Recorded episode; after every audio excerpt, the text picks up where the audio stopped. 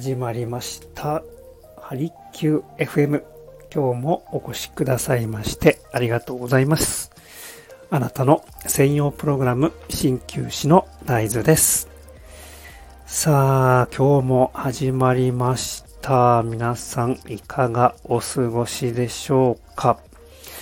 今月もそろそろもう終わりに近づいてきております。もう年度末ですね。皆さん、ね、お忙しい方、患者さんでも本当によく、えー、見受けられます。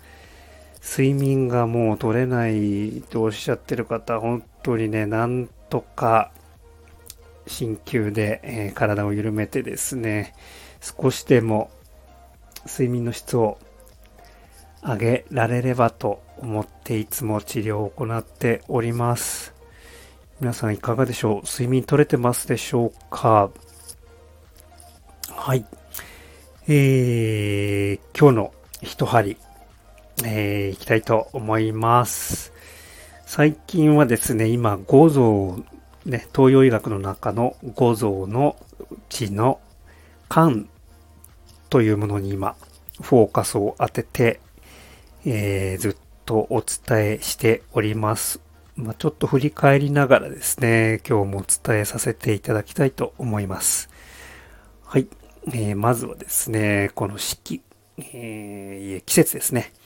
この春は、えー、この五臓のうちで言うと、寒の季節にあたります。はい。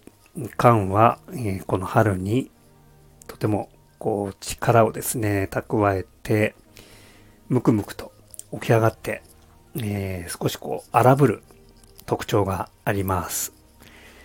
で、えー、肝というのはどういう働きをしているかというと、大きく分けると、えー、血液を、えー、溜めますということと、あとは気持ちを調節してますということ。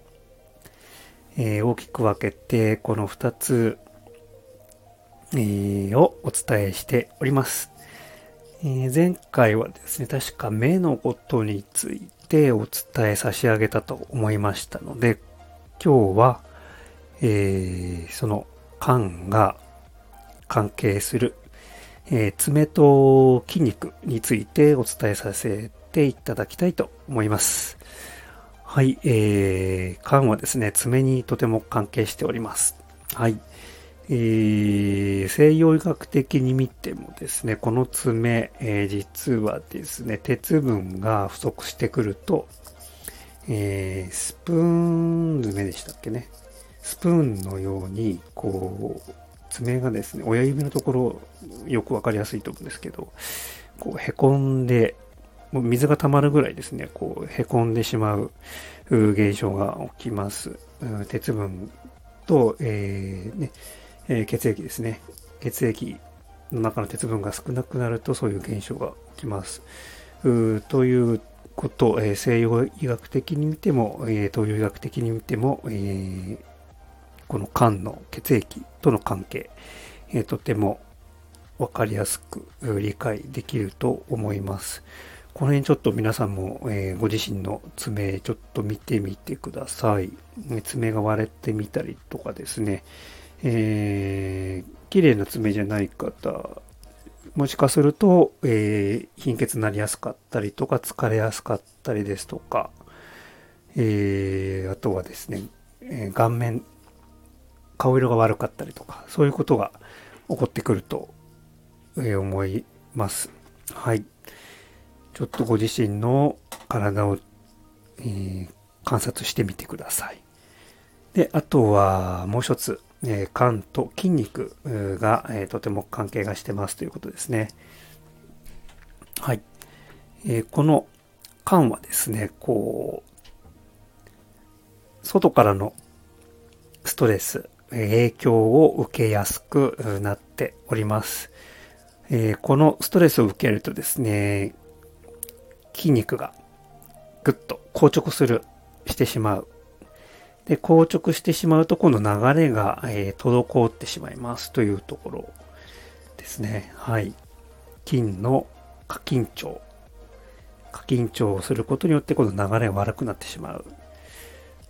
そういう特徴があります。はい。ですので、まあ、ストレス溜めてらっしゃる方はやっぱりどうしても肩こりとかですね、首周りのこりとか、それに伴って、えー、今度流れが悪くなってしまうので、今度はですね、えー、めまいが出てしまうとか、そういう現象が、えー、考えられます。はい。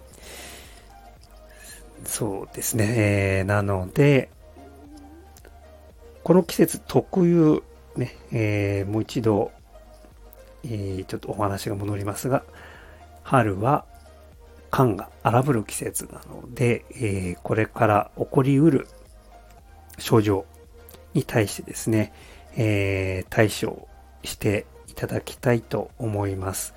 では、その肝が、えー、どういうふうにすればですね、荒ぶる肝を抑えられるかというと、えー、リラックス、流れ、流れをですね、よくすると、肝はとても喜びます。はい。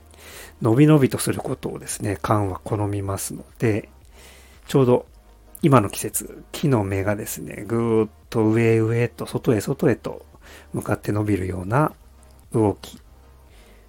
これをですね、邪魔しないように、ストレッチですとか、体はですね、ストレッチとか、あとは、えー、ちょっと汗がかくような、えー、運動。運動量も冬に比べると少し、増やしていくと、とても肝は喜んで、流れてきますので、えこれから起こりうる症状ですね、少しでも軽減できると思います。はい。